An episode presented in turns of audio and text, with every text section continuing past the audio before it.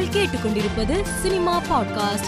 இரண்டாயிரத்தி ஒன்பதாம் ஆண்டு முதல் இரண்டாயிரத்தி பதினான்காம் ஆண்டு வரை ஆறு ஆண்டுகளுக்கான சிறந்த திரைப்படங்கள் நடிகர் நடிகைகள் இயக்குநர்கள் தொழில்நுட்ப கலைஞர்களுக்கான தமிழ்நாடு அரசு விருதுகள் அறிவிக்கப்பட்டுள்ளன.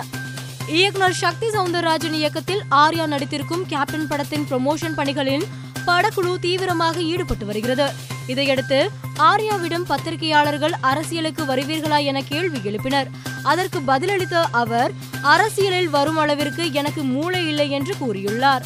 பிருத்திவிராஜ் நயன்தாரா நடிக்கும் கோல்டு திரைப்படத்தின் ரிலீஸ் தேதி தள்ளி வைக்கப்படுவதாக இயக்குனர் அல்போன்ஸ் புத்திரன் தெரிவித்துள்ளார். தங்கள் தரப்பில் வேலை தாமதம் காரணமாக கோல்டு திரைப்படம் ஓணம் பண்டிகைக்கு ஒரு வாரம் கழித்து வெளியாகும் என்று கூறிய அவர் தாமதத்திற்கு மன்னிக்கும்படி கேட்டுக்கொண்டுள்ளார். அறிமுக இயக்குனர் ஸ்ரீ கார்த்திக் இயக்கத்தில் ஷர்வானந்த் கதாநாயகனாக நடிக்கும் கனம் திரைப்படத்தின் ட்ரெய்லர் சமீபத்தில் வெளியாகி வைரலாகி வருகிறது. தெலுங்கு திரைப்பட தயாரிப்பாளர்கள் சங்கம் சில அதிரடி முடிவுகளை எடுத்துள்ளது. இனிவரும் காலங்களில் நடிகர்களுக்கும் தொழில்நுட்ப கலைஞர்களுக்கும் நாள் சம்பளம் கிடையாது என்று கூறியுள்ளது. நடிகர்களின் ஊதியத்தில் அவர்களுக்கான பணியாளர்கள் பயண செலவு தங்குமிடம் சிறப்பு உணவுகள் ஆகியவை அடங்கும் அவற்றுக்காக தயாரிப்பாளர்கள் தரப்பில் கூடுதலாக செலவு செய்ய முடியாது. தொழில்நுட்ப கலைஞர்களுக்கும் இது பொருந்தும் என்பது உள்ளிட்ட பல விஷயங்களை குறிப்பிட்டு அறிக்கை வெளியிடப்பட்டுள்ளது.